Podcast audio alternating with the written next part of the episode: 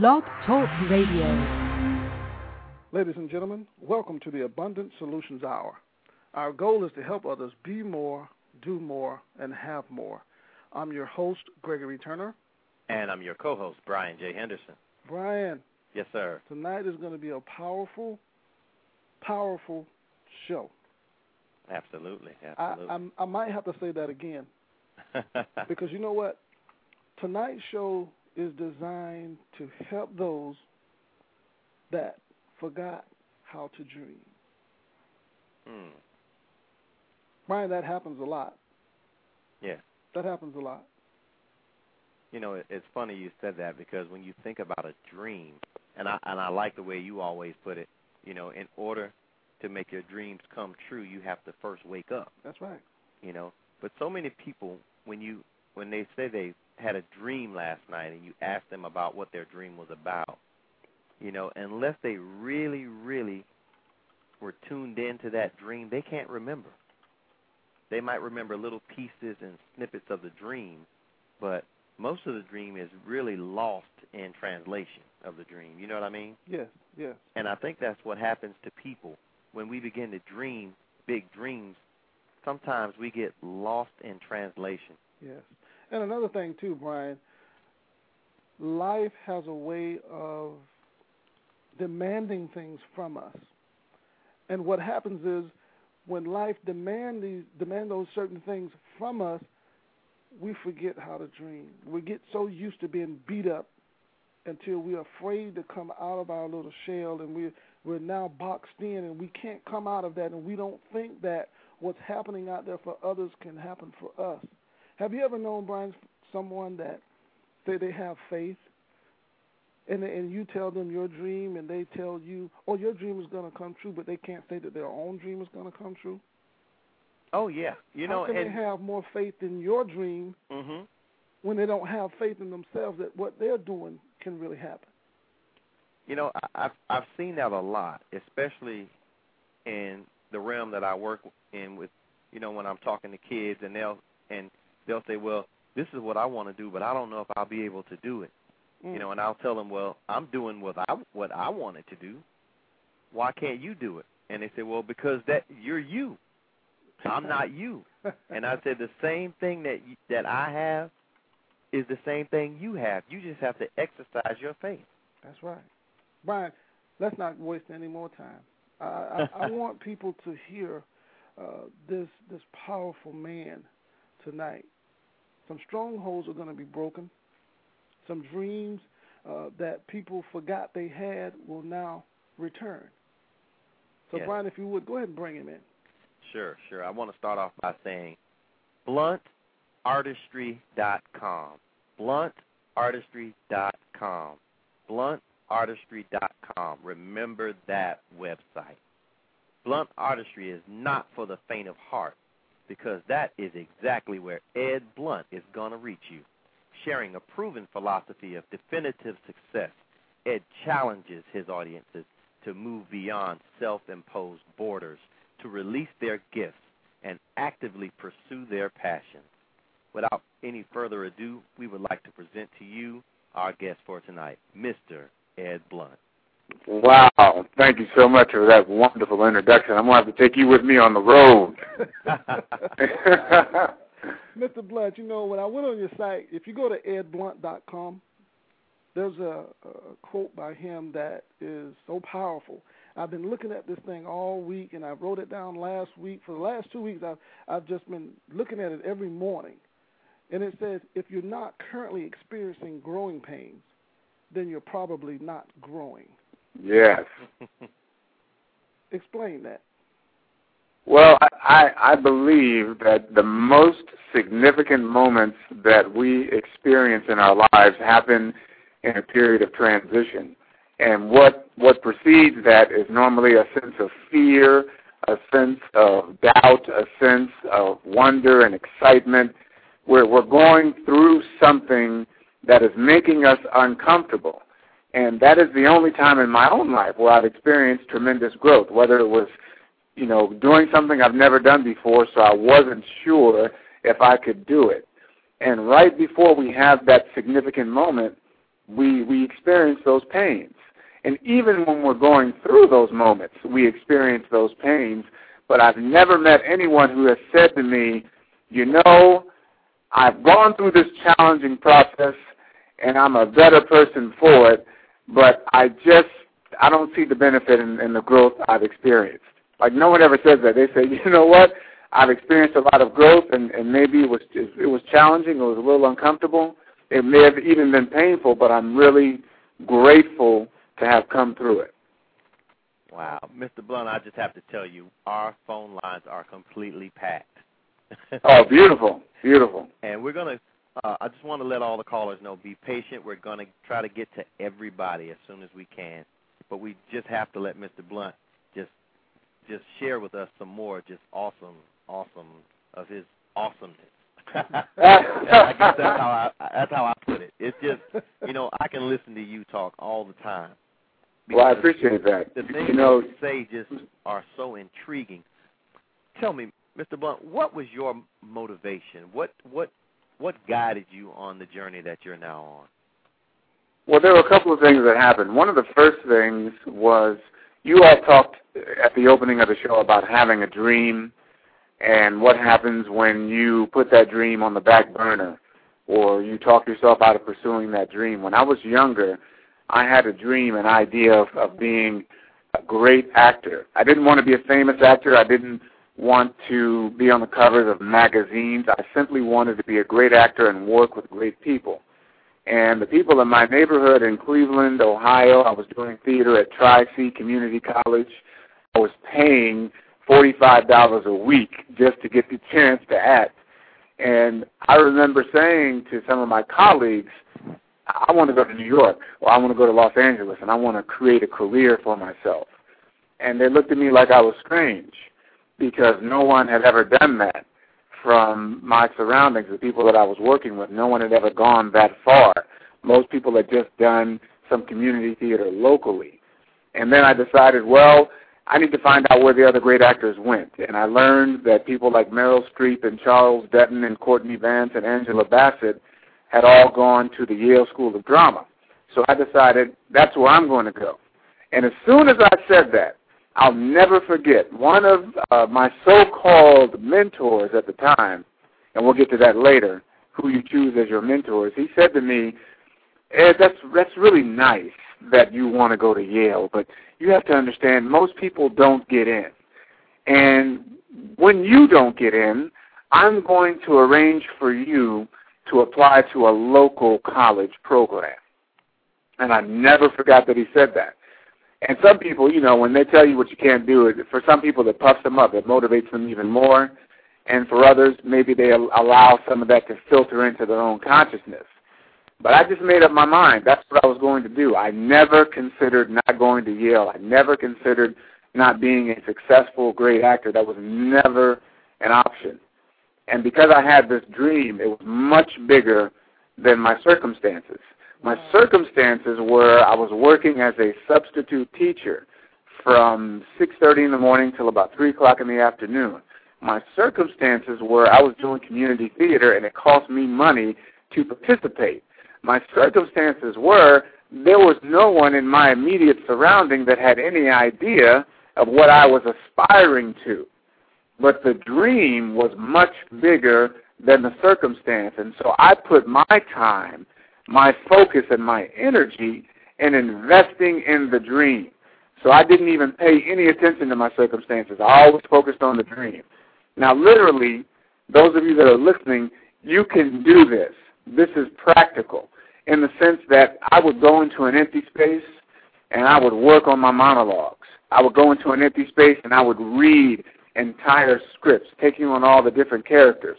I would go into a space and I would visualize what it felt like when I was on stage performing before all of these dignitaries and politicians and entertainers and world leaders and teachers and and, and civic leaders and all and all these kind of people in the audience. I had a a very clear idea in my mind's eye of what it looked like, what it felt like, what it sounded like. And I would go into that empty space every single chance that I got and I would rehearse and practice every chance that I got. I didn't have an audience. Nobody was encouraging me. No one was saying, "Go and go. You're going to be. You're going to do it. You're going to be great." I was saying that to myself. Sometimes you have to call upon your own cheerleading section within you until you are thoroughly convinced that that dream can be within your grasp. And so I stayed on that course. And I share this story simply to say this.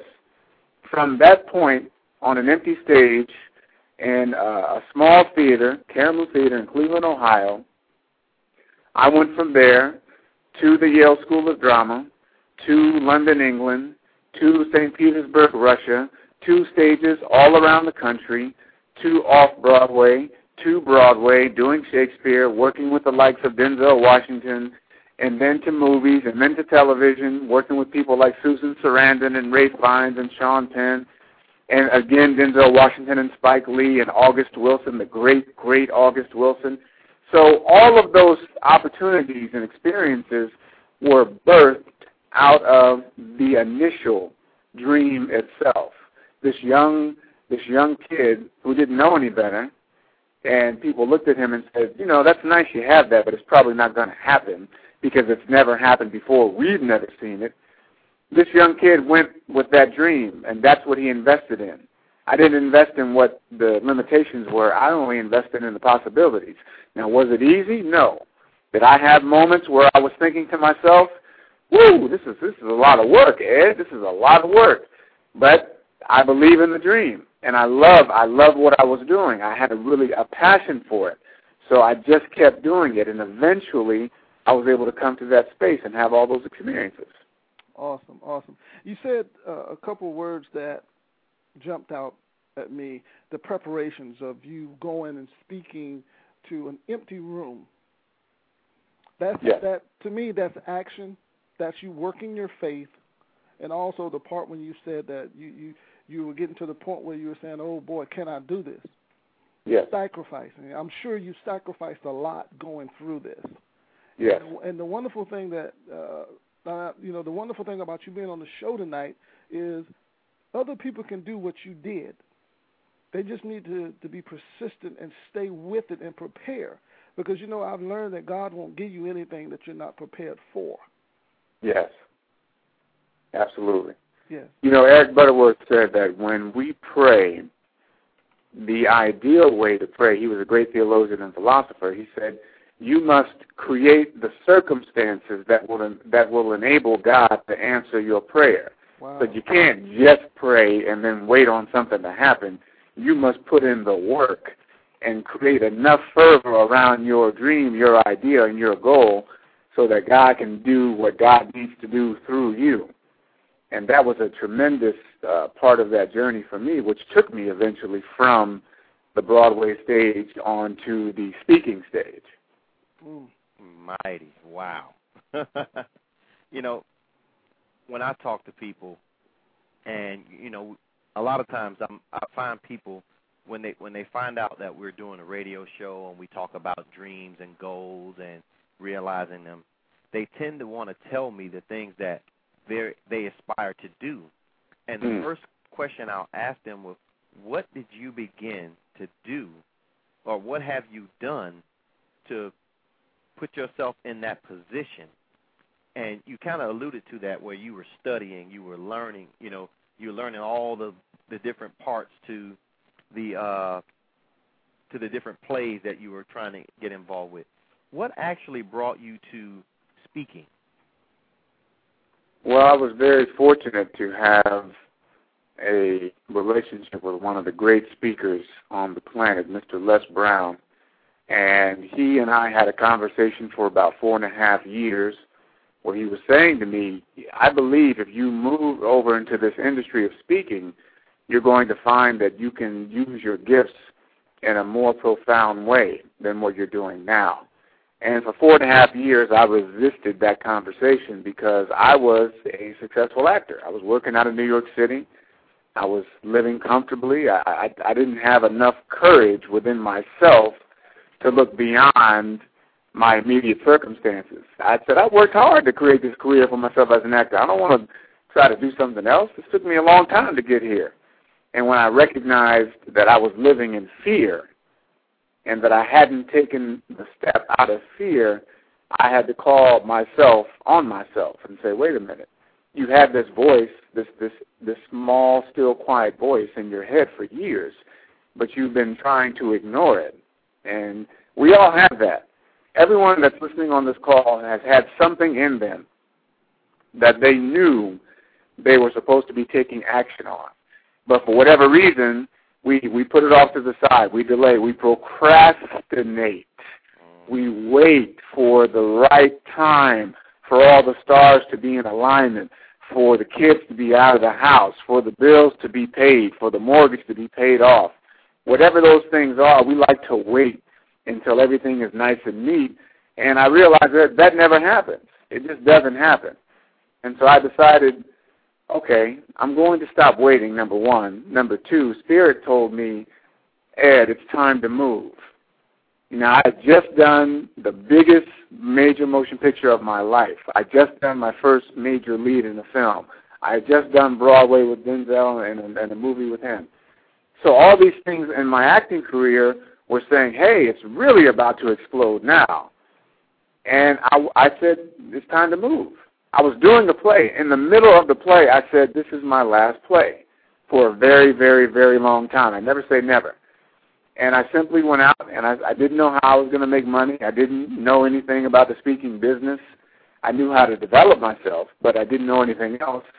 And bills were, were coming in. I didn't know how I was going to pay them, but I took that leap of faith. Brian, you kept saying that you got to step out on on faith, and I realized if I had done it once before, I could do it again and you know what? That that's so powerful that you say that you didn't know how you were gonna, you know, the bills and all of this stuff were gonna get paid. You didn't know where you were going. You were walking away from something. And the beautiful thing about God is, it's none of your spiritual business how it's gonna happen. Yes. You, if you just work at it and be persistent, and you stop guarding your heart when you're going and facing your dreams, and a lot of times that's what happens. We guard our hearts, and by doing that, we're afraid that we're going to get hurt because of some type of rejection, and you didn't do that. Yes. And yes, that's it's true. You know, and, that that guarded piece is is important because we we all want to protect ourselves, and I think fences we build fences to keep certain harmful elements out, but at the same time we're keeping a lot of ourself in, and so we're blocking our potential when we do that. And because we're, you know, we're going to take some hits. Yeah. We've all taken hits before, and we're going to take some again. That's just the way. That's the way life works. There's no, there's no way to avoid that. The important thing is to build yourself up foundationally so that you can absorb those hits that are inevitable and keep on going. Yeah. When you walked away from the stage, did you have a lot of people trying to stop you and say, Ed, you know, you shouldn't do this? Uh, you, your career is booming right now. Everything is falling into place. Uh, we know that you, you've worked so hard. Don't do this. Don't walk away. Well, I had two responses. My agents thought I was completely crazy, and they called me and they were sending me job offers. That's that's another thing. I got more offers once I left than when I got when I was in it. It was really funny how that happened, and I just kept saying no. I kept saying no. But what I got that really that made me feel proud of my time that I put in and the work that I did and my mission to to really serve that craft honorably was ev- most of the actors that I worked with who found out that I had left. I got calls and I got emails. Wow, are you, I can't believe it. You know what a tremendous loss. You know, are you sure you want to leave? You were such a great actor. Are you sure you want to leave? And eh, we all know this. When you have the respect of your peers and your colleagues, to me, that is what is what can be most valuable. In addition to the service that we provide through the work that we do, when our peers who know what it's like to be in the trenches look at us and say, "Hey, when when I'm in the trenches, I want you by my side because I know you're going to not only bring it, but you're going to help to lift me up to another level too. That was the best departing gift that I received from my colleagues. Mm. Wow, wow, awesome, Mr. Blunt. I want to take this opportunity to go to the phone lines. We have had several callers that have been patiently, patiently waiting. So, if you don't mind, we're going to oh, go Oh, excellent, excellent. to the caller in the 203 area code. Caller, are you there? Caller from the 203 area code. All right, they're just a little shy. All right, we'll try the next area code, 330 area code. Caller, are you there? Caller from the 330. All right, plenty of listeners. yes, yes. All right. Let's try, Go to the 404. yeah, let's try the 404 one. Atlanta, talk to us. Hi, this is Dr. Tori Griffin. Can you hear me? Yes, we Yes, can. we can. Oh, I am loving this call. Thank you. I am. And Ed, I wanted to say I really connected with you when you mentioned that there was someone in your life, a mentor, who actually implied that you probably weren't going to be able to succeed. And Yeah. all that did for you was create fuel. And and I recall being in my doctoral program and having a professor say something to me in, in front of lots of people, well, if you finish this program, blah, blah, blah. And I too remember the fire that I felt. And I want to encourage anybody else who's listening that if you've ever been discouraged, the same sort of fire is exactly what you need Mhm. to push yourself past this fear. Because that fear of success, I, I agree, is, is sometimes scary. And people don't push past it, they don't have enough motivation. So, how can a person find the motivation if they don't have the right people? Because those people may have tried to really discourage us, but in fact, they motivated us. So, how does someone get that flip, that switch flipped to make sure they get motivated instead of discouraged?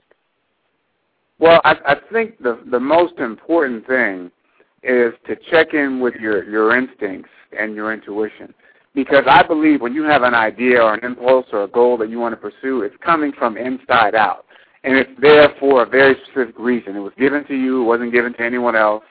And what happens is, Dr. Griffin, is people when you have an idea or an impulse, the the first person that's going to start to resist it is yourself Mm-hmm. Right. not in most cases.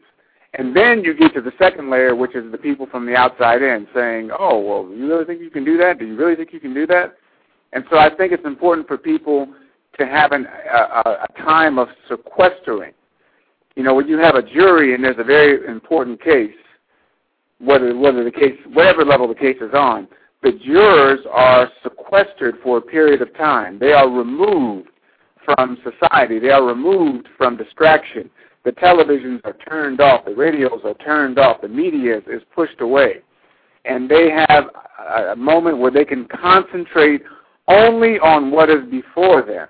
And so I encourage people to take that time for themselves to sequester themselves with their thoughts, with their ideas, so they can take an inventory. You know, it, it takes a it's a process. So it doesn't happen if you say, I had this idea and I knew it was good, but you know, my mom told me I couldn't do it and I believe my mom. My mm-hmm. counselor told me I couldn't do it and I bought into what my counselor said. Well, you have to take the steps yourself and create a space where you can have that quiet and really look at it and then start to take an inventory.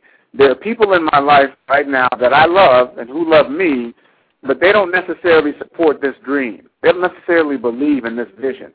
And that's okay, but I need to be mindful of that and say, all right, I'm going to create a little bit of distance when it comes to talking about my dream between my mother and I.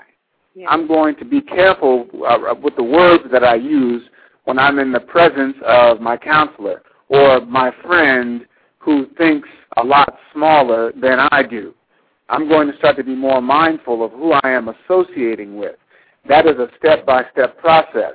And you literally have to take a look at your surroundings and evaluate this is what I want to do.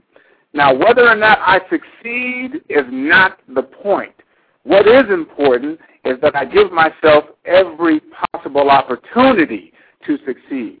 So the people that are in my camp, I choose those individuals. And the family members that are discouraging to me, I choose not to spend as much time with them. So I'm deliberate in my choices, so I give myself all the fuel that I need to go full forward. and then we'll see what the results will bring. Yeah. But then you won't have any questions. You won't say, well, I didn't have this, I didn't have that, because you will have taken those steps and gone through that process. Wow. Great. All right. Do you have any more questions? Oh no, that was that was great. Thank you. I, oh, I I agree, and I like especially the part that there are some people in our lives who are not going to the places we're going, so we have to be willing to release them, and they might be related. They could be family, friends, loved ones, and it's hard because you can only rise to the level of the peers that you create, not the peers that you necessarily have, and that's very hard for people. It is really really tough. So I I think that that was really good. Thanks. Yeah, I'm thank, the call. thank you so much, Doctor. Thank you. Mhm. Thank But- you.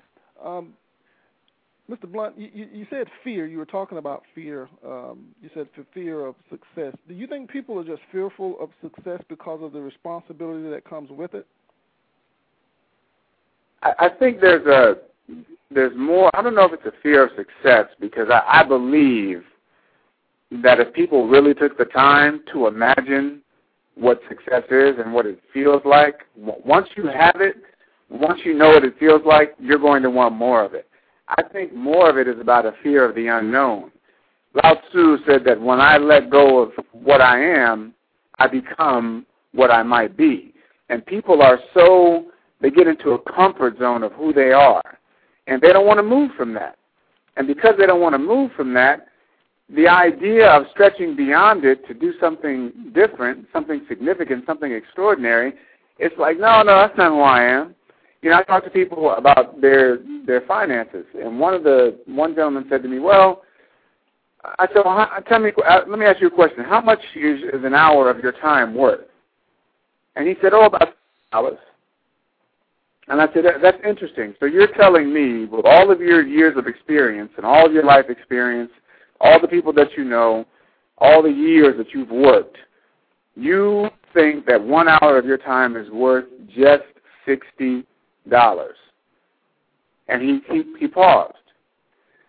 And I said, okay, well, how about if we knock it up to $150? How's that sound? Well, I hadn't really thought about that. Okay, well, how about if we knock it up to $500 an hour? How about that? Well, how can I? Well, no, no, don't ask how. Let's just say that you believe the hour of your time is worth $500. Well, for him, he had never considered that as a possibility. So the idea of it made him very uncomfortable. And because he didn't know, he had never conceptualized what that would be like to be worth $500 an hour, he, it was too uncomfortable. It was too strange. It just didn't fit. And his inner conversation for all of those years, year after year after year, was, I am worth about 40 to $60 an hour. So I think it's more habitual. It's more what people are used to, and that becomes the obstacle to getting to the possibilities of what can be. Hmm. You know, I I was listening to you, and it, and it and something just ringing in my head about that. Most of the time, you would think that, and I mean, because I had this same type of thinking. You would think that if you asked someone to pay you five hundred dollars an hour for your time, that they would say, "Are you crazy? You're not worth that much." So I think hmm. it's because we we sort of limit ourselves to that fifty dollars because it's more palatable Yes. you know and it's and again like the the young lady who was on with us she said it's because of your associations it's the people that you're around your peers Yes. you know absolutely. if all your peers are worth fifty dollars an hour you know then that's all you're going to feel you're worth because if you feel you're worth more than that you feel like you know you're not supposed to be around them That's true. That's very true. That's very true. It's very powerful. The, the New England Journal of Medicine, they did a study. In over 30 years, they, they observed 12,000 subjects. And over that 30-year period, they found that if you have a friend who may live all the way across the, the other side of the world, but if you guys are in conversation, you are, if your friend is obese, and you guys are in conversation, you have a 171% chance of being obese as well. That's right. And people were like, "What? You mean they're not even the same in, in the same neighborhood? I don't even see them every day just by having a conversation with a friend of mine who's overweight. I have a 171% chance of being overweight too." Yes. Yes. Now, why is that? because we choose our friends. And the people that we choose to associate with rub off on us. Yeah. Doesn't matter where they are, where they live. Their mindset, their habits, their thinking, it comes through the phone and into your life and into your consciousness, and before long, you are unconsciously engaging in similar behavior. So yes, Brian, what you said, and Greg, if, if you're spending time with someone and they have a certain mindset around finances or they have a certain mindset around languaging, if they curse a lot, if they eat a lot of fried food, if they hang out late at night, you're going to be doing the same things eventually or or or now or presently. Hmm. See, I knew it was a reason I picked Greg as a friend.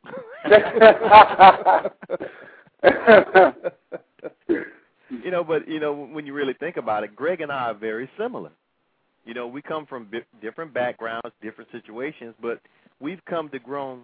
You know, we've grown to be really good friends, and we do similar things.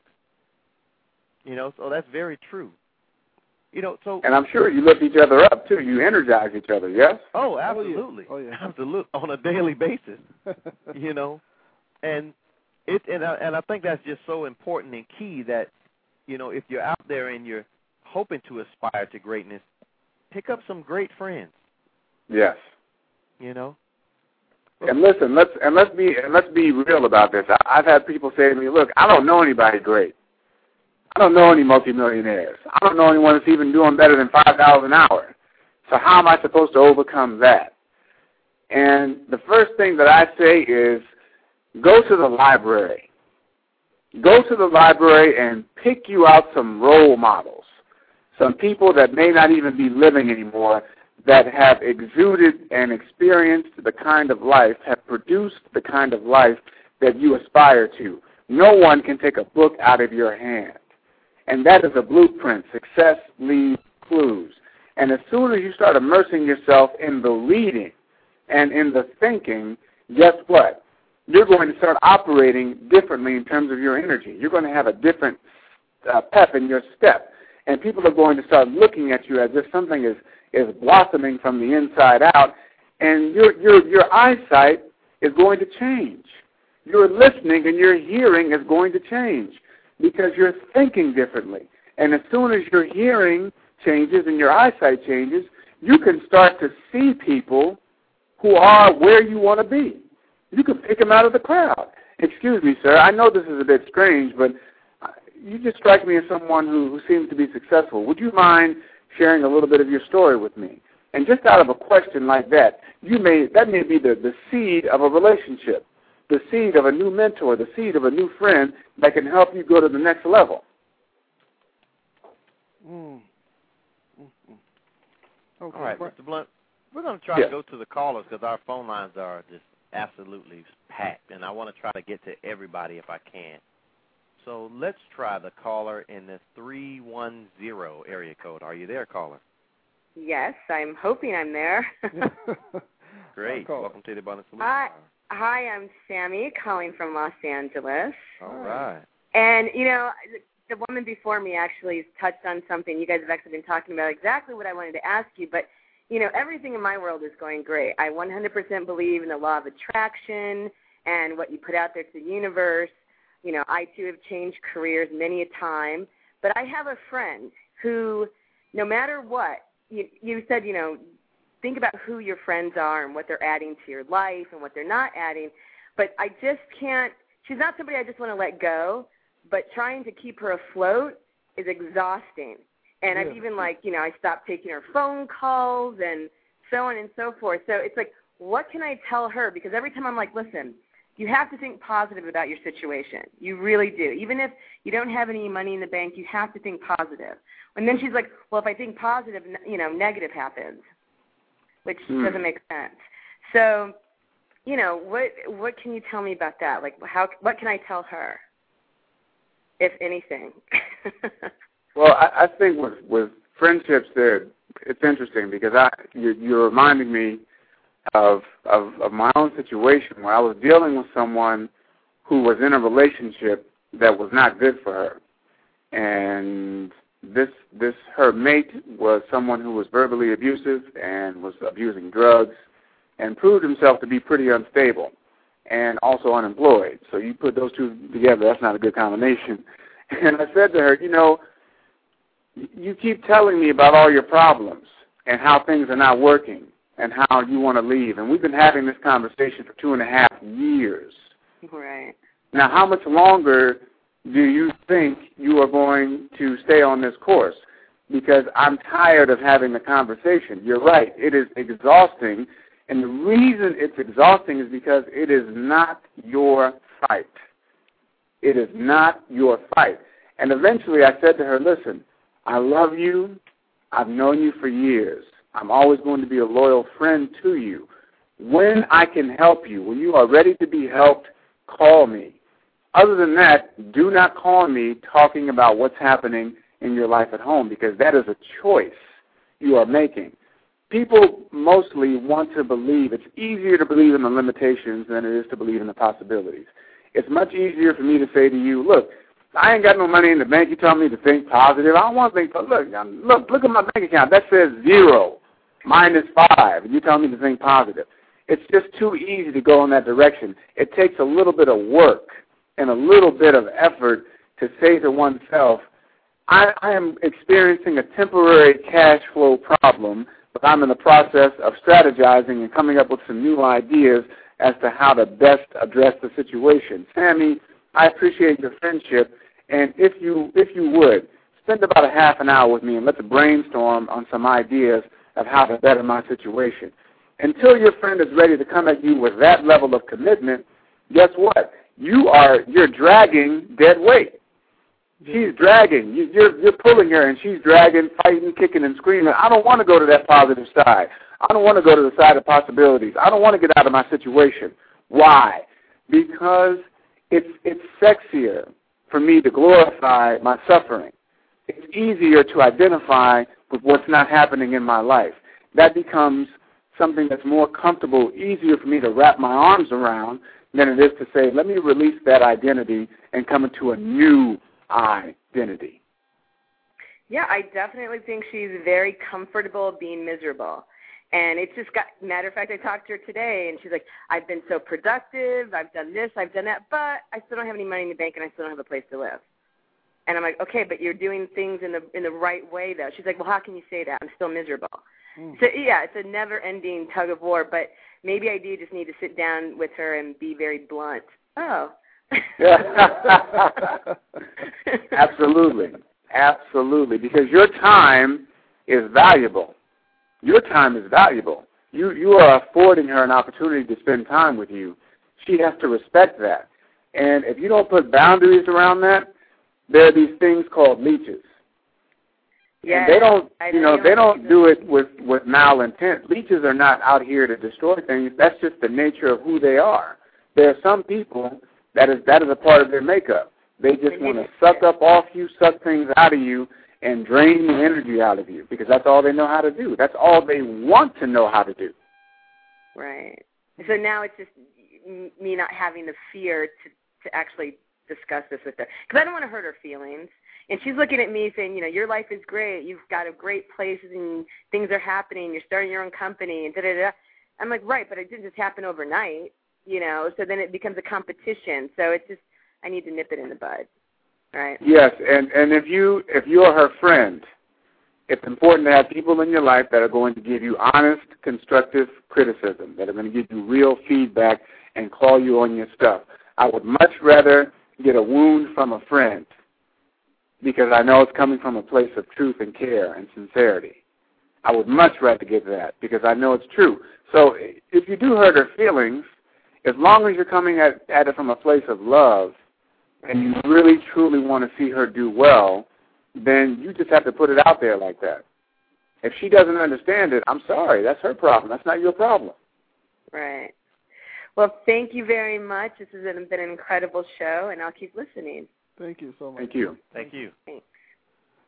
You know what, Mr. Blunt? It, it, it was amazing that you said that sometimes family members you have to cut them loose, and that's something that we, Brian and I, we talk about all the time. Is that one thing there's no hurt like family hurt. Yeah. When family is not supporting you and you're trying to do some things, sometimes it's just so important that you protect your dreams and keep your mouth shut. Mm. Wow. That's powerful. Yeah. Uh, and the reason I say that, if they don't know what you're doing, they can't speak negative about what it is that you're doing. Yes, yes, and and why you know go ahead and, and do what you have to do, become massively successful, and that's when that's when the, all the support's going to come for a lot of people. A lot of people are dealing with situations where they're just waiting to see what happens. And if you fail, it's, it's if you fail, it's I told you so. Yeah. If you succeed, it's I knew you could always do it. so, you know, just do what you got to do. You know, you got to love your family. I believe you got to love your family and embrace them and support them and help them if they want to be helped. Otherwise, just keep stepping. Yes, yes. Yes, yes. Mr. Blunt, I want to go to the next caller, caller in the 914 area code. Are you there? Caller in the 914 area code. Okay. Let's try the 850 area code. Caller, are you there? 850. All right, everybody's listening. Some folks are just a little afraid to talk. Maybe they're just in awe, like I was, you know. well, you know, Mr. Blunt, I, I want to ask this question, and you know, it's it's something that I know are on the minds of a lot of people, and you know, we kind of touched on it when we talked to you uh, earlier in the week. Who do you think will be the next president of the United States? Hmm, that's a good question. I think I don't I don't know who the next president of the United States is going to be. I'm I'm just as curious and in suspense as everyone else. I, I have to say that I'm I'm definitely excited by the field.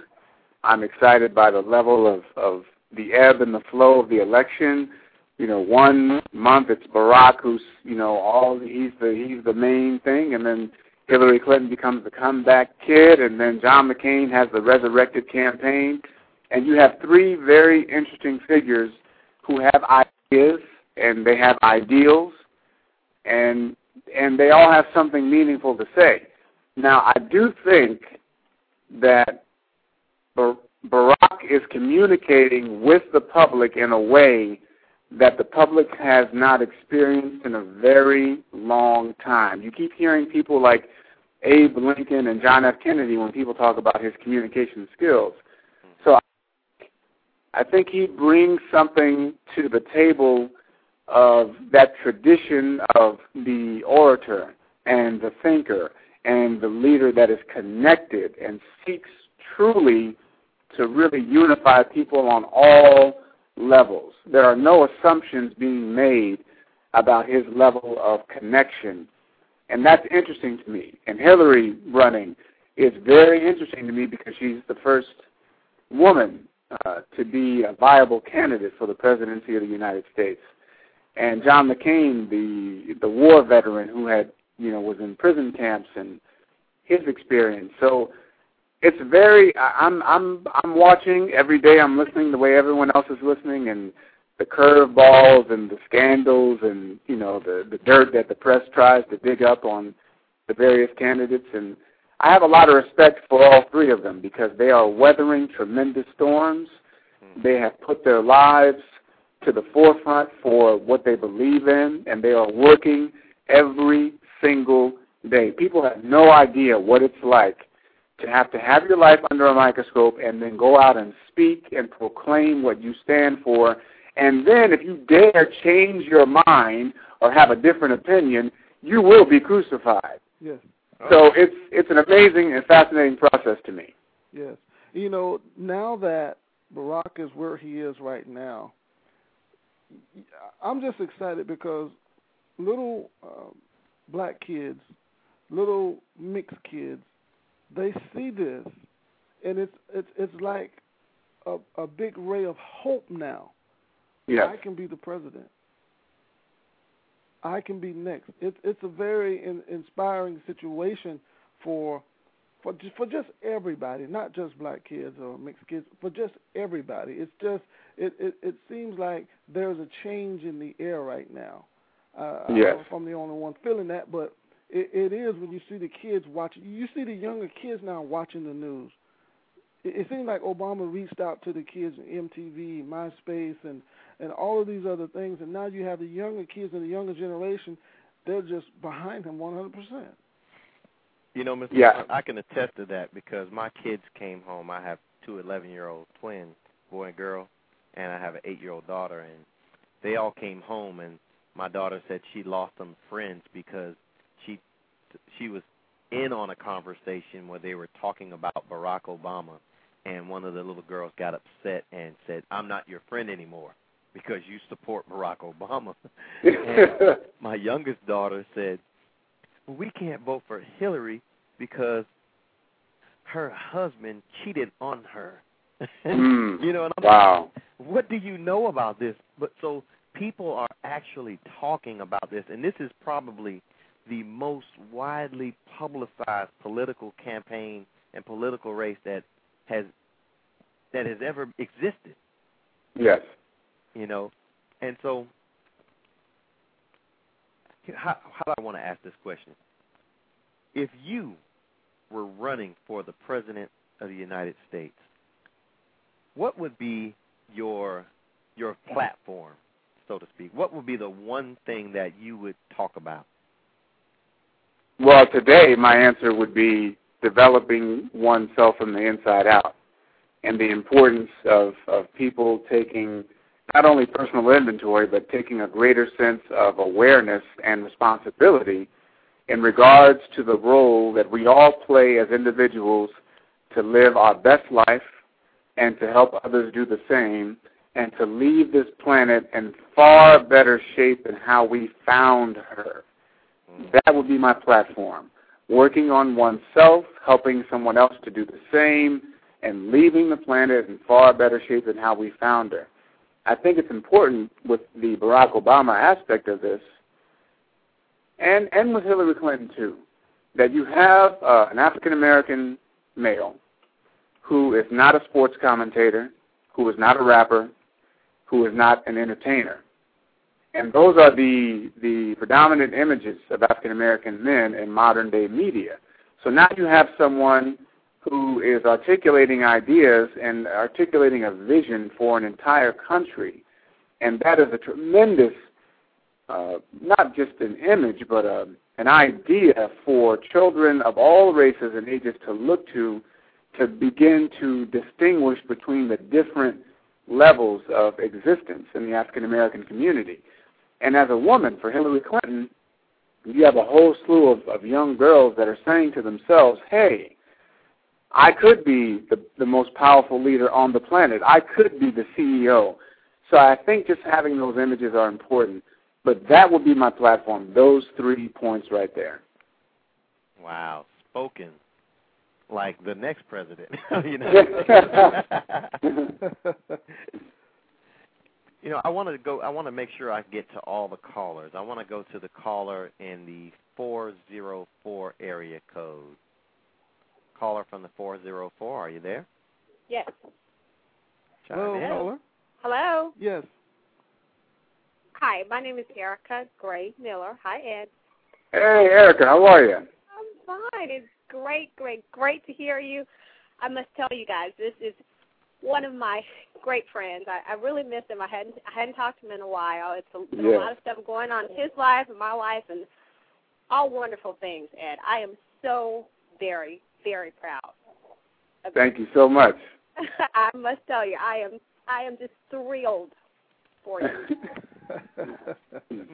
I, I I hate to make this personal, but I just had to say that uh, right quick. but I know you have a question. I know you have a question for America. I I do I do have a question for you.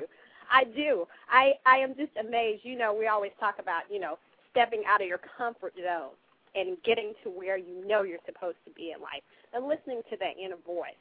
Well, I have a family member that I am trying to get her to that place. I really am trying to get her to that place. We talk about this a lot. She called me and she said, Erica, why am I here? And I go, wow. You know, Mm. I I I know why she's here for me, but she I need to tell her what can I tell her for herself to make her get to that place that that I want her to be. But I see her in already. She's done some great, wonderful things for like she's raised two girls by herself. She's fantastic. And I just I tell her that, but I, I want her to get that. What else can I do? So you see her potential more than she Oh. sees it for herself? Definitely. You know, uh, Ralph Ellison talks about uh, the invisible man, and he, he's going around asking everyone questions that only he can answer. Right. And pe- people do that often. They're, they're trying to find something out, and it's it's just like I said, it takes work. It's not it's not easy to go within and to really take some inventory of yourself. What I like to start people off with is I would, you know, one of the exercises I do in one of my trainings, I say, I want you to write down your 10 power words. Right. The 10 words that you associate with your greatest power within yourself. For some people, that might be honor, integrity, um, vulnerability, humility, understanding, whatever those things are for each individual. Write down those 10 power words. And then when you get up in the morning, you're going to have a sentence attached to each word that describes the best of who you can be. And you look yourself in the mirror and you read that sentence. Now, what will begin to happen, because you can't look in the mirror and talk to yourself in that way without it beginning to have an impact on you Right. if you're doing it on a regular basis. So I start them on this course of action where they're literally starting to program themselves. Programming is important because we get we get home, we turn on the television, we're bombarded with media images all the time, billboards, advertisements. How much time do we spend programming ourselves? That's true. Because the world is spending all of its time and money to program us to get us to do what they want us to do. Now, if you flip the script and you start programming yourself, starting with the 10 core power words, having a sentence for each one that describes you in your best light, and looking in the mirror every morning when you get up and when you go to bed before you go to bed at night. Why is that important? Well, because the subconscious mind, it produces at a rate of six times for every one conscious thought we have. If you think about yourself, people have said to you, hey, I didn't, you know, did you realize you were making that face when so-and-so said this? Were you aware that you have a walk and when you walk you move like that? People say, no, I wasn't aware of that because of our subconscious mind.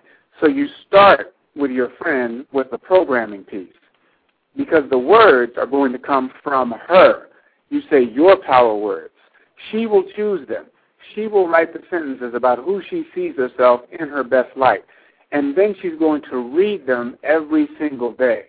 If she does that just for 10 days, just for 10 days, and you ask her the question, let me let me let me ask you a question now. Where where do you think you are now, and why do you think you're here? Are you any closer to that answer?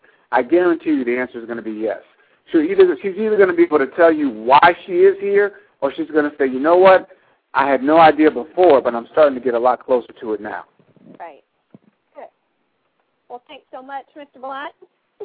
Oh, it's good to hear from you. We're going to have to talk. Oh, we definitely will. We definitely All will. All right. You take care. Bye. Bye bye. All right.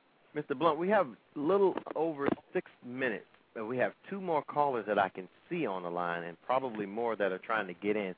I want to try to get them in if we can. Okay. All right. I have a caller from the 202 area code. Caller, are you there? 202? All right. They're just listening in. That's fine. Let's try the caller from the 941. 941, are you there? 941. Okay, well, we just had another caller pop in. Let's try the caller from the 216. Right. 216, Hi. are you there? Yes, I'm here. My name is Mendenhall. Hi, how, How are, are you? I'm fine. How are you? We're doing Great, great. great. Do you have a question or comment for Mr. Blunt? Yes, I am. No, I said, do you have a question or comment for Mr. Blunt? Um, I have a question. Okay, go ahead. Yes. I'm between jobs, Mr. Blunt, and I'm wondering uh, what kind of, um, well, where do you think I should go? Because I am 65 years old as of March 29th, and I am trying to find a new job. And my name is Mendenhall, like I said. And I'm trying to find a new job. and I don't know what to do with myself. I was a lawyer before, and now I've not worked for a few years, and I'm trying to get motivated to get out there. Do you think I should? Do you think I'm too old? No, absolutely not. Absolutely not. Johnny Ray Colemon, who was a minister in Chicago, decided at the age of 70 that she was going to build a multi-million dollar structure, and people laughed at her. They said that, that first of all, no one's going to loan you that kind of money, and second of all, you're too old. Well, that multi-million dollar structure stands today in Chicago. It's one of the biggest churches on the south side. So no, you you you're never too young to uh you're never too young to teach and you're never too old to learn. So yes, you're 65. That means you have 65 years of expertise and experience of failing and succeeding, of life experience, of, of people that you have accumulated relationships with over time. What I would do is I would sit down and I would take a pen and a pad and I would clear my mind of all judgment. Do not judge yourself. And I would write at the top of the pad, my ideal situation, whatever that looks like for you. And I would write until the pen stopped moving, until the pad was full. I would just write and write and write. Then I would start calling upon some of these key people in my life that I've known over the years, that I've cultivated relationships with, even those people who may know someone that can help me, that can give me some input. I would get on the internet and start looking up individuals who are in their 60s and 70s and doing extraordinary things with their life. There's a woman, uh, she's from she's from Germany, Eichelbaum. Uh, she got a PhD. I'm sorry, she got a master's degree when she was 67 she got her PhD by the time she was 75. She's an artist, she's a teacher, she's a philosopher, and she's still painting and, and writing and doing all kinds of prolific things because she made up her mind in her 60s that she wanted to get a college education.